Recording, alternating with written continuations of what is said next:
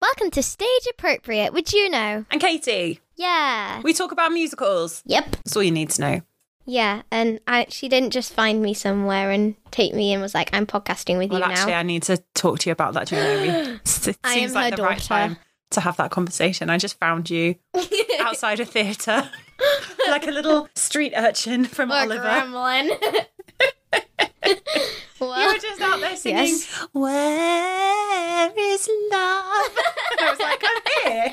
Don't worry. Come and do a podcast. you could just sense that I was a legend. Oh, yeah, cool. right, before we get into today's That's episode properly, we've got some breaking news and it's about Juno. Now, if you've listened to our previous episodes of this podcast, you'll know there's a certain musical that Juno was taken to see when she was too young. And she didn't like it. And then the musical wasn't six. No, I was six. Juno was six. Maybe the musical was too young as well. the musical was. Too young? no, that's that's not the name of it. What? It was Les Mis. Oh, my Oh. god. I'm going to take you back to the streets. Probably another urchin who'll be better at Not- podcasting. that's not where I came from. Juno saw Les Mis when she was sick and she hated it. And we did Yep. a podcast about it where she just complained. And then what's happened now? Juno. You explain it, mummy. Juno likes Les Mis Yeah, and she wants to see it again. I do. And she's been singing on my own for about an hour and a half. Not an hour and a half. It's quite a long time. So this is a good lesson to us all that you can think you really hate something and that it's boring and bleak and that everybody Yeah. dies. Then you can realise that those things are true, apart from the boring bit, and it's still fine. That's how I felt about Thomas Hardy. The not the not Tom Hardy, the actor. Thomas Hardy, the writer, who I didn't like when I had to read him at uni, and now I love him. Anyway. Who? Wait, what? Never mind. Never mind. So we might even go eh. and see Les Mis again now that she's come around to my way of thinking. I can see into one of your Pop Funko figures' heads and it's got springs in. I don't think anyone needs to know that. Do you know which musical are we actually discussing aujourd'hui? That means today, guys, The King and I. That's the Wizard and I It's from Wicked. totally not but it's the right- The King and I. That's I like that. Mash up. The King and I. Yeah, cool. Uh, uh. We saw The King and I. It's the Lincoln Theatre production that's oh, currently touring the UK UK. before it transfers to London later on in the year, I think. Yes. We saw it at the Alhambra in Bradford, True. which we love. Yeah. And Shout out to the Alhambra. we went to a weekday matinee, and it was during the school holidays, which usually means loads of kids. How many kids were there at The King and I, do you know? Me. And the ones on the stage. Yes, That's the it. ones on the stage. I think I was the second youngest person in the audience, which I really enjoyed. It was definitely an older crowd, wasn't it? Mm-hmm. So that was exciting. Lots of phones going off. I think there were five separate occasions where someone's phone rang really like loudly. Do all like, people not know how to turn off their their has phone? their ringtone on these days? I mean, what even is that? And there was like first aid people. Yeah, there was stuff. like a There medical was- emergency. yeah. So the second half started late, and this is the clearly this is just what happens when the average age of the crowd is. 85. It was definitely like the oldest average age of audience that we've ever been in. It was interesting, Yeah. but it wasn't like the bodyguard when Juno was the only child there, and we look around and we think, oh dear.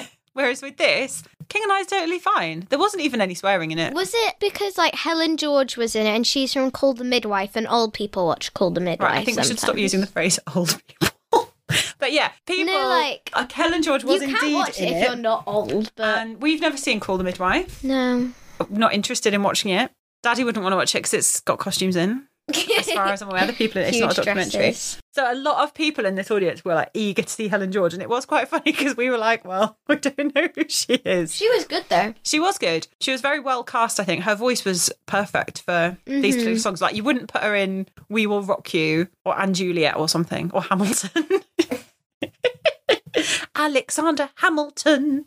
You could have her in Wicked. Yeah, she could do Wicked. We're just casting it here. Don't worry, Helen George. We've got your whole career mapped out for you. It's all good. So she wasn't doing all the shows in the week, was she? So the people behind us before it started were like, "Oh, apparently she's not. Oh, I hope she's on today." And they were getting a bit stressed about it. You're always eavesdropping on the people behind us. Yeah, well, they're all, always talking. Well, so are we. Yeah. So the people in front of us are always eavesdropping. the person in front of us was eating a wrap from Starbucks During the show, before it started, and a bit during the show. Yes, outrageous behaviour. I know. Anyway, so should we talk about the and show? she made a mess. Made Did a mess she? with that rap. Outrageous. Yes.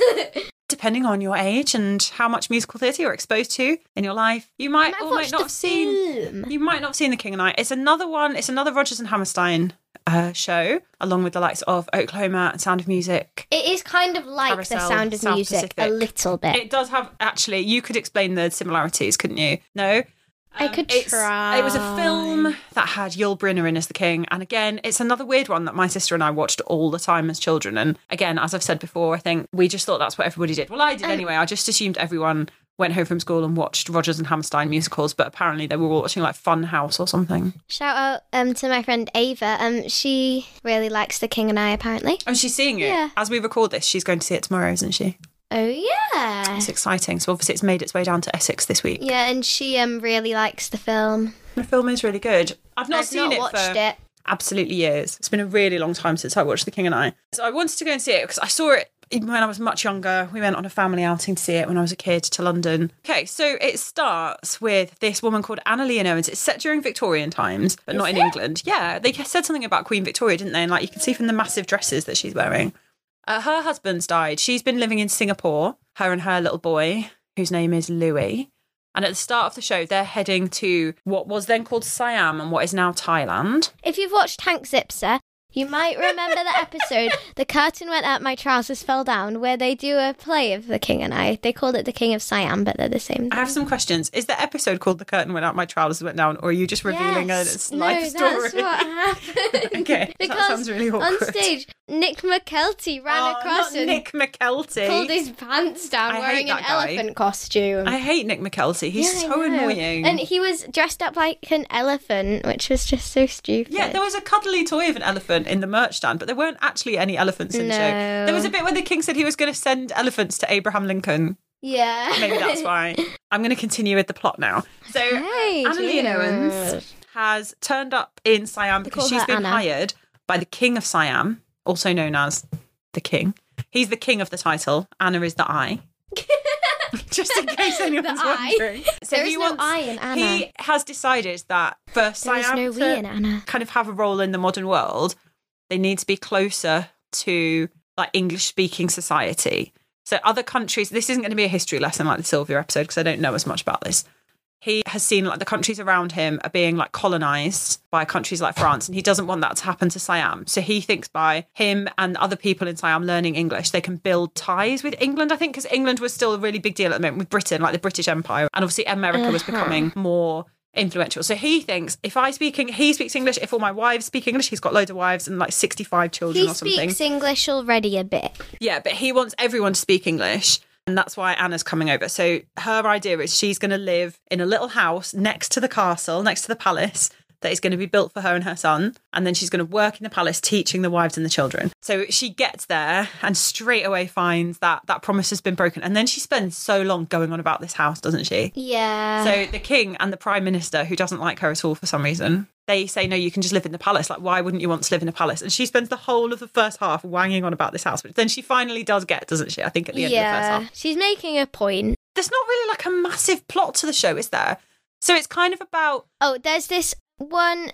The oldest one of his um children is Prince the Um, a prince, and he's so dramatic. He's a very extra. He's the Yeah. eldest son, so he's the He's heir. like, hmm, swishing about my capey thing. and like really shouty. The key thing is like the relationship between Anna and the king. So to start off with, they're sort of at odds with each other. They don't get on. if this kind of sounds like the sound of music, yeah, I know, right? It's a very similar vibe to Maria and Captain Von Trapp, isn't it? yeah, Except, and all the Von Trapp children. yeah. But the the children in Siam aren't like resistant to her, are they? To start off with, although some of the things. So should we see her teaching them? She shows them a map of the world, and they're really offended to find that Siam's really small, Yeah. and that they just think that's wrong. And they've been taught that the Earth is carried on the back of a great turtle. I remember this from the film as well. Um, which is a thing people used to believe in some parts of the world, I think. You know, like people used to believe the world was flat. Some people still believe that. So she te- teaches them all this stuff. And some of it, they're like, no, we don't like that. But she persists in teaching them it. So gradually, like, she builds a really good relationship with the wives. She builds a really good bond with the children, and they all love her. They call her Mrs. Anna. And oh, um, so the king has been like bought someone as a He's been, gift. he's been given a woman as a Yeah. gift. So And- she's like essentially a slave, isn't she? Yeah, Top but Tim. she loves someone else. Yeah. So throughout the show, we see Tuptim and her boyfriend. Is his name Lao Tang or something?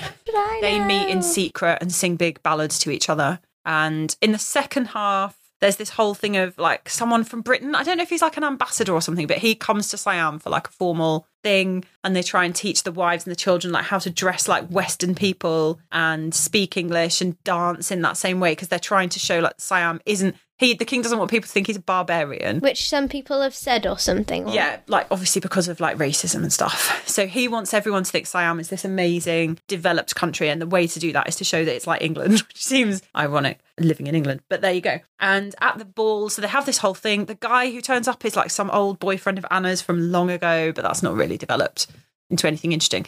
But the The interesting, king's like competing with him. yeah, the And thing, there's this whole thing about how the king's head should always be higher than anyone else's.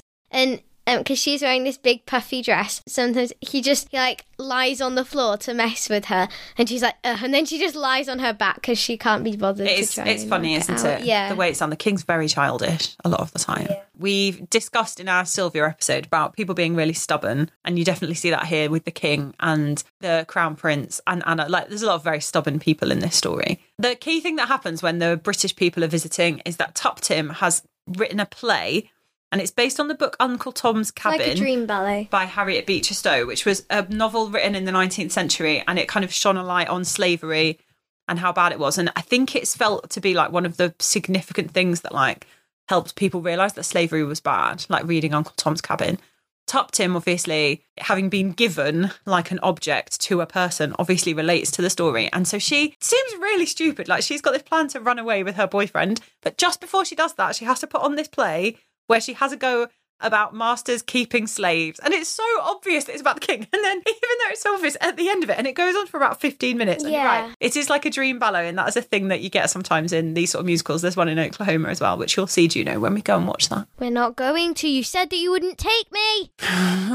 Fine. This is why she's decided she likes Les is a promise. Is a promise. Oh, They're Matilda. Didn't they say that in this? No, that's Matilda. Yeah, but didn't they say something about a promise is a promise? Like as in him promising to give her a house? I think so. Yeah. I think it's in both. At the end of the little dream ballet thing, Tuptim then has like a massive run directly at the king. So it's then, in case anyone was sat there going, "Oh, this is a bit awkward. I wonder if this is meant to be about the king." At the end, she's like, "This is about you," and he's like, "Oh." And then she tries to run away, but she gets caught. And then, then the whole thing, which the, up to that point, the play, the show's been sort of charming and They like funny. beat her. Yeah, and then she gets brought back and like beaten, and we find out that her boyfriend's dead. And then Anna has a go at the king, and he has a heart attack. And then at the end of the show, he dies. And then Prince Chulalongkorn has to take over, and, it's And he's like, I don't oh. think people should bow. He's so dramatic. He's like crying about it. People should not bow. And you're like, all right, well, just say that. It's, you're the king. You can do what you want anyway. So actually, it's quite a weird story, isn't it? Yeah. At least with Sound of Music, you get the kind of motivational bit at the end where they run away from the Nazis over the mountains and there's like nice music. Whereas in this, it's like, oh, the king's dead. And you're like, oh, okay, that's bleak. And it demonstrates how little I remember the film because I assume that must happen, but I don't remember it. Maybe we just never watched the end. In Friends, Phoebe's mum, when she was when Phoebe was a child, used to like cut out all the bits in films that were sad. So like Phoebe never knew that Bambi died or any of the sad stuff that happens in children's films ever happened. Maybe that was my childhood. Maybe we just never watched the sad bit. We watched Les Mis. Bambi died. It was three minutes long. Yeah, when you were really little, we were watching Bambi, and I had to go downstairs to the kitchen to sort something out for tea. And when I came back, Bambi was dead, and you were about three, and you just looked at me like, "What the hell? How could you leave me to watch Bambi?" I was like, "Oh man!" And my parenting's been downhill ever since. Oh, Do you well. think that was motivation? I don't know. Maybe it was. So, Juno, what did you think of this show? that it was nice. I liked it. Anything more sophisticated than it was nice. I liked it. What did you like about it? What were the things that, like now, a week and a half later, that still are in your brain? Something that we've kind of forgotten to mention is Louis and the prince. They're like friends. Yeah. That's not a massive part of it, is it? But they No. sing that song together. Yeah. I can't remember which. Oh, a puzzlement. Yeah. Yeah. Anything else? Costumes, set? Her dresses were huge. Dresses were huge. I what I liked about it was obviously it's uh, as like I say, it's Oh, a link. like when she was trying to put them on the other ones and they were all struggling, and one of them like got, got stuck in the big skirt Oh, the corsets and Yeah. stuff, yeah, and the big like petticoats, yeah. I liked the fact that it was quite a lavish production. So sometimes when stuff comes around on tour, for example, the bodyguard, I would imagine they were able to fit the set of the bodyguard like in the back of someone's car. Because it was, oh, actually, no, like the cabin set was good, wasn't it? But Yeah. most of it was literally just done with like some big curtains, wasn't it? And like yeah, a table. that was cool. It was cool, but a lot of the time when shows come around on tour, they scale down the set a huge amount because obviously it's too expensive to were, like, transport it and store it. and- There were pillars, there was like she had a big blackboard. So I suppose there wasn't really that much set, but I felt like what the, I- maybe it was because there were quite a lot of people on stage a lot of the time. yeah. So it always felt like there was a lot going on. It wasn't like one of those musicals that we uh, mention all the time, but haven't done an episode about, where there's not much going on and it seems a bit sparse on stage. And the costumes were really fabulous. So the big dresses. So the, at the time that the show's set, in like the I don't know the mid 19th century, I think. The fashion was these enormous skirts. And I think the idea of it was just to hide everything that's like the bottom half of a woman's body. So she has her shoulders showing, Mhm. then like Which some of the- huge the king's wives find really shocking that she's showing her shoulders, but then she's got a skirt that you could literally fit a village under. You could fit the palace under that skirt. It's huge. It's insanely big. Like, how would you even sit down? Oh, there's a really funny bit where she had to sit on a little stool and she actually like stepped over it. So the stool was underneath the skirt and then she just lowered herself down. So the stool was totally hidden. I was like, that's hilarious. I'd love to do that. So the costumes were amazing. Like the costumes that the wives were wearing and the children. I really liked their costumes. So I feel like a lot of attention and money has been put into that. I, I'd be interested to know how the set and stuff is going to change when it transfers to London to see if they're going to have a bit more going on there. Maybe. Should we just talk about songs? Yeah, songs. So the first one is the overture. I love overtures. I said this with the Chitty Chitty Bang Bang episode, didn't I? Yeah. I like an overture and an entr'acte. I like that whole thing where you kind of settle into your seat and hear some of the bits of music that you're going to be hearing in the show. I always enjoy that. Just really makes me feel like I'm at the theatre. Then it's you are at the theatre. That Yeah, should be enough to make you But feel like just- you're at the theatre. I really just, oh, I don't know. Then there's I whistle a happy tune. Whenever I feel afraid, I whistle a happy tune. Juno asked me the other day uh, when she was like on a swing, what can you do to stop yourself from feeling afraid? I was like, mate, what was the point of going to see the king and I if you're going to ask this kind of question? So Louis asks, I think his mum, if she's scared of going, because the captain of the ship as well is like, you absolutely should not be going to Siam. It's no place for a woman. he was Yeah. really like, no, this is a bad idea. So she sings "Whistle a Happy Tune," and uh, yeah, it's just it's just a nice, sweet song, isn't it? It- Yeah. and then again, in the Sound of Music style, it's like um, favorite things, isn't it? Yeah. And then there's Tuptim. It says who sings it. I don't just remember this. She sings this really like operatic My Lord and Master. song, doesn't she? Yeah. Um, when she arrives, and obviously it's very evident that she doesn't really want to be there. yeah. Then there's Hello Young Lovers, which is Anna. And she sings a reprise of that again later, doesn't she? Yeah, then there's. Hang on, let's talk about Hello Young Lovers because I, don't remember, remember that it. from childhood. Where she's like, Hello, young lovers, wherever you are. I know what you're thinking. Why am I not in this show? It's because I'm not in Call the Midwife. I, uh, yeah, I met a midwife, met a couple. Well, Does that qualify me? So, yeah, Anna sings that song to show that, because she then becomes like an ally to Tuptim and Lao Tang, doesn't she? Yeah. She helps them sort of sneak off together, and it's because she has lost her husband. So I think she's kind of living vicariously through them and their love story because she sings I had a love like yours. So yeah, that's why she's helped. She's a romantic. The March of the Siamese Children. that Sounds really weird. That's just by the orchestra. yeah. So the king's got loads and loads of children. Is it 65 at the start? And then he gets some more by later on in the show because the show takes place over the course of a year or a couple of years. Uh, But it's only his favourite wives and his favourite children who are getting to have lessons to start off with. So there's Yeah. like maybe eight or 10 children. He's got like loads of wives. Yeah, but the kids are really cute, aren't they? Mm-hmm. I thought they were really good. But you see through that music, like they all come in, don't they? And they have to present themselves to Anna, but they also all bow to the king. Yeah. So you get to see how their relationship with him as their dad is quite. It's something that we think of as being quite weird. Yeah. like they, he's the king first before he's their father, isn't he? Yeah. Then there's a puzzlement, which is the king. That's such a funny song. So you notice at the start, like again, this is something that I remember so clearly from watching it as a kid. she Anna says etc. to him, and he's like, "What is this etc.?" And she says, "Oh, it means and all the rest and so forth, Your Majesty." Someone's going to hear this and cast me, I think, and then I'll get to wear a massive skirt and waltz with the king. And then he says it all the time throughout the whole show. He just keeps going, etc., etc., and it's funny. Uh-huh. And he sings a puzzlement, which is about all the things that confuse him. He's really funny. I think the character of the king is, I, I said afterwards, I think that he's like, he's a little bit like a toddler because he has these sort of violent changes of mood and he's really playful, but then also gets really angry. And his responses to things are quite funny, aren't they? Yeah. Then there's the Royal Bangkok Academy. That's when they're singing about being the school, isn't it? Yeah. Getting to know you. Musical theatre fans will know this song. Getting to know you, getting to know all about you. See, you usually get Juno singing and you're being treated to a bit of my singing today. How lovely for everyone. Anna sings this song about how she has enjoyed getting to know the children and the wives and how lovely everything is. That's what I would say that's one of the sort of big songs from this, like Whistle a Happy Tune, Getting to Know You and Shall We Dance. I think those are the songs that are the most well known ones from this. Yeah, And then- it was nice, like the songs where loads of people were on stage and joining in, and especially when the children were on stage. They were really charming, weren't they? Yeah. It was lovely.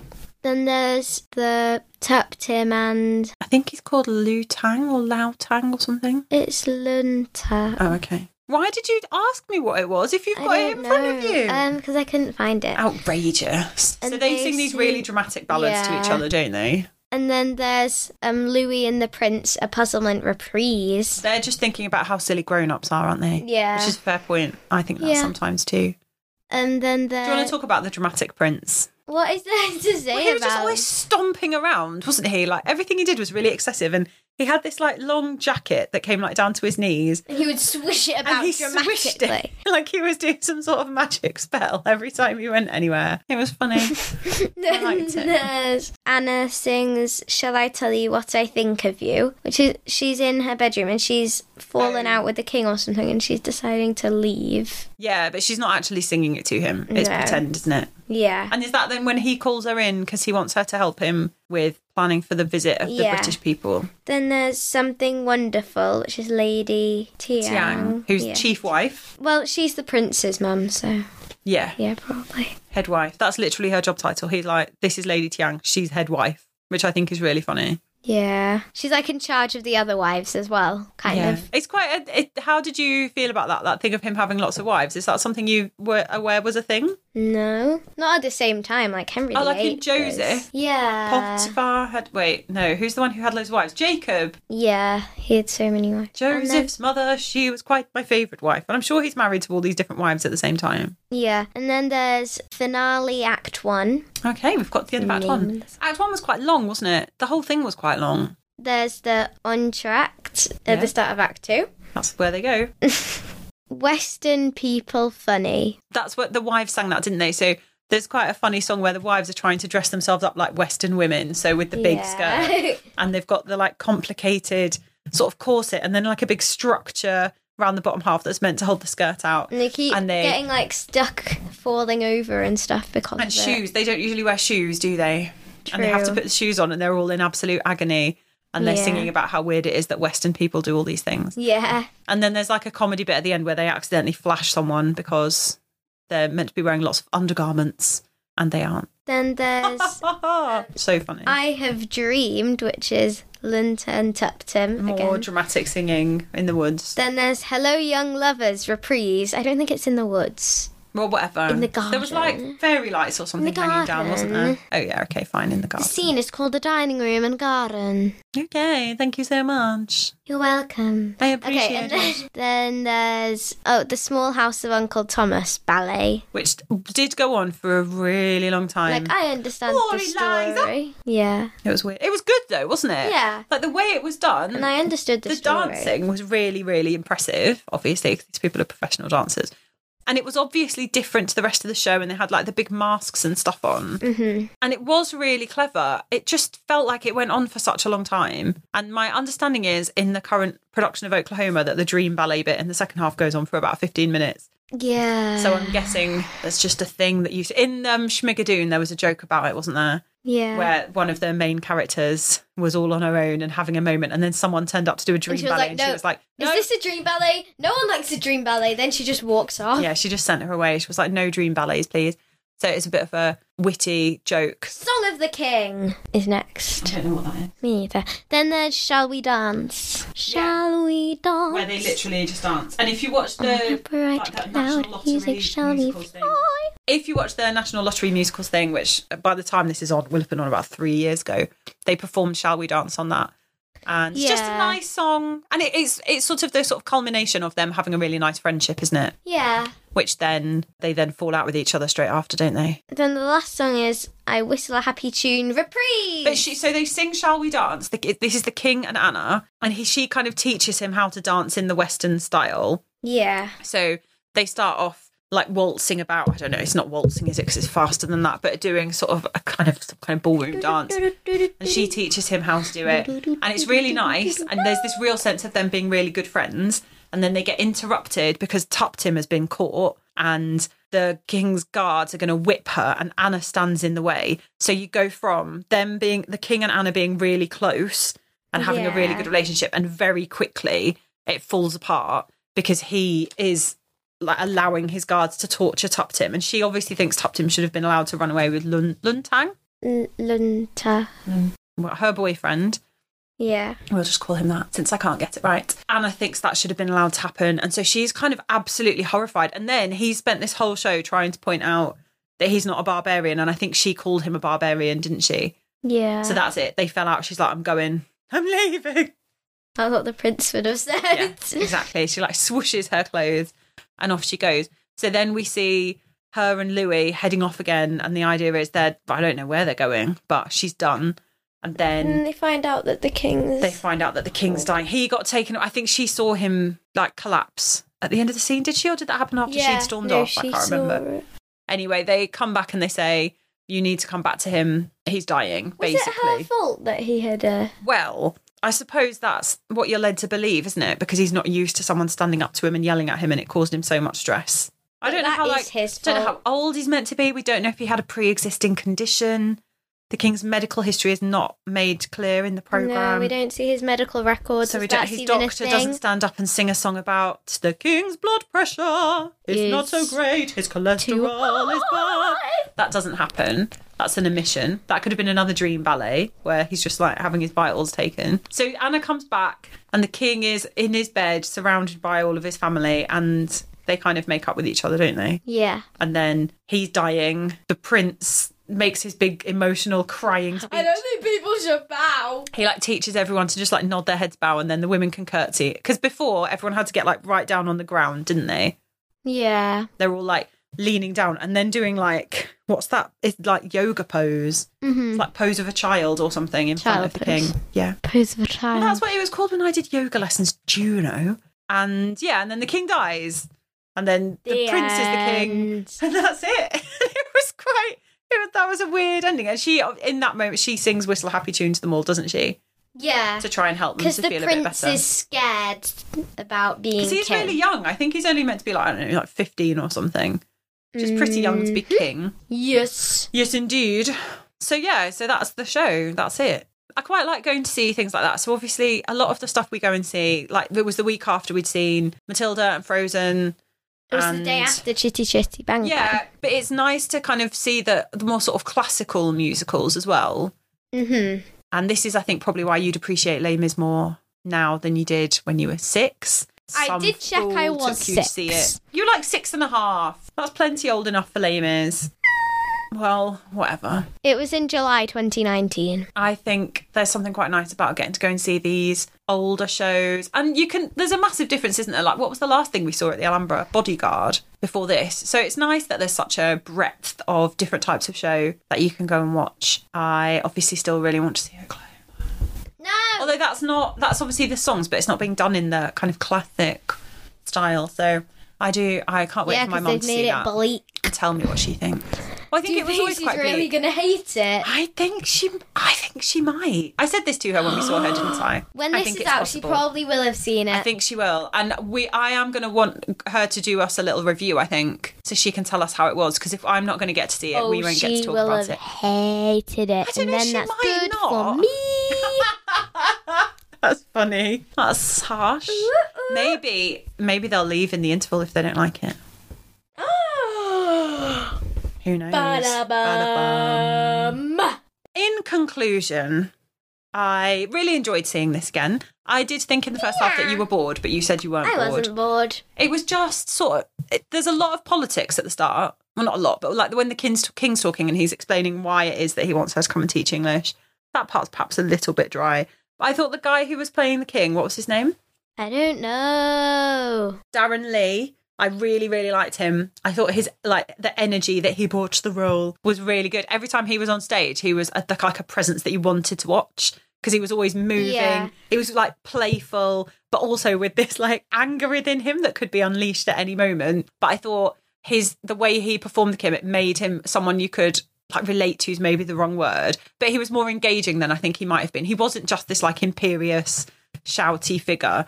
He was also really funny. And all the stuff where he keeps getting lower and lower down, so she has to get lower down. And she's just like rolling her eyes about it. That was really funny. Yeah. I think they really did a good job of bringing across the humour in that bit. So I think he was made a more sort of like human figure than perhaps. I don't know. I can't really remember in the film. I think maybe in the film he is a bit more like, oh, I'm the king. Oh. Whereas I thought this guy was awesome. And like all the singing in the production was fantastic, wasn't it? Yeah. Really, really amazing quality. Having the orchestra, we I love that. Obviously, some of the things that we see don't have a full orchestra because it's not that sort of music. But it's really nice to get to hear that. It sounds kind of, I'm going to use the word lavish again. That's my big word for this episode, obviously. And I still don't know what lavish it's means. sort of extravagant. Like a lot of money has been spent on it to make it as sumptuous. Oh, that's another good word for this production. Even though, like, I thought looking at the costumes again, like, even you could see from where we were sitting, which was like row N or something in stalls.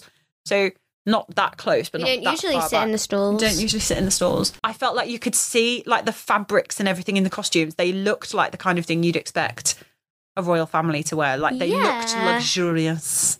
I liked it. I just Yeah. thought it was it was a nice thing Yeah, to it get to go and good see, wasn't it? It was a really good. It's it's I not enjoyed it. necessarily the show that we're going to say is our favourite musical, obviously, but the production of it was really nice. And I think with that oh, sticking to the original version of it, I'm not sure. I, I think Oklahoma obviously is like ripe for a bit of a revisionist production. I don't think The King and I is. I don't think you could do The King and I in 2023 and like set it in a more like modern environment or make it seem more modern or cutting edge. I just don't think because of the like slavery aspects of it and the king having loads of wives. I suppose maybe you could set it in like a Mormon community because Uh, having loads of wives in some Mormon groups is fine.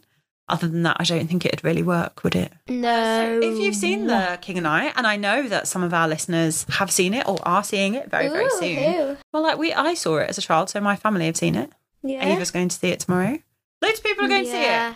Big show. Please comment. Yeah, let us know what you think. Thoughts. Thoughts. Let us know your thoughts. Thoughts. Your your forts that you have built for yourselves in your garden in case of Vikings attacking. Make sure you've got a good viewpoint on all sides. I wondered where this was Try and build it on a hill What if you can. fort? Do you remember in that episode of Dungeoneers where they built a fort? What are we talking about this for? Oh I oh do remember that, but I love like- What a show! Mom! If you too love Dungeoneers, let us know. So that is the end. That's all we've got time for today. Thank you to listening. Thank you to me because Thank I will you be. to listening. I will usually say thank you to producer Matt and name him, but he, I'm going to end up editing this, aren't I? producer Katie. Thank you to me for the effort that I will go into cutting out all my stupid ums yes, and sniff. Yeah, so. And if you're listening, you're going to be thinking, well, you never do that. And that's because it takes hours to edit them all out. Yep, cutting it out And it's a takes a while. Right, say goodbye, Juno. Goodbye, my friends. Goodbye.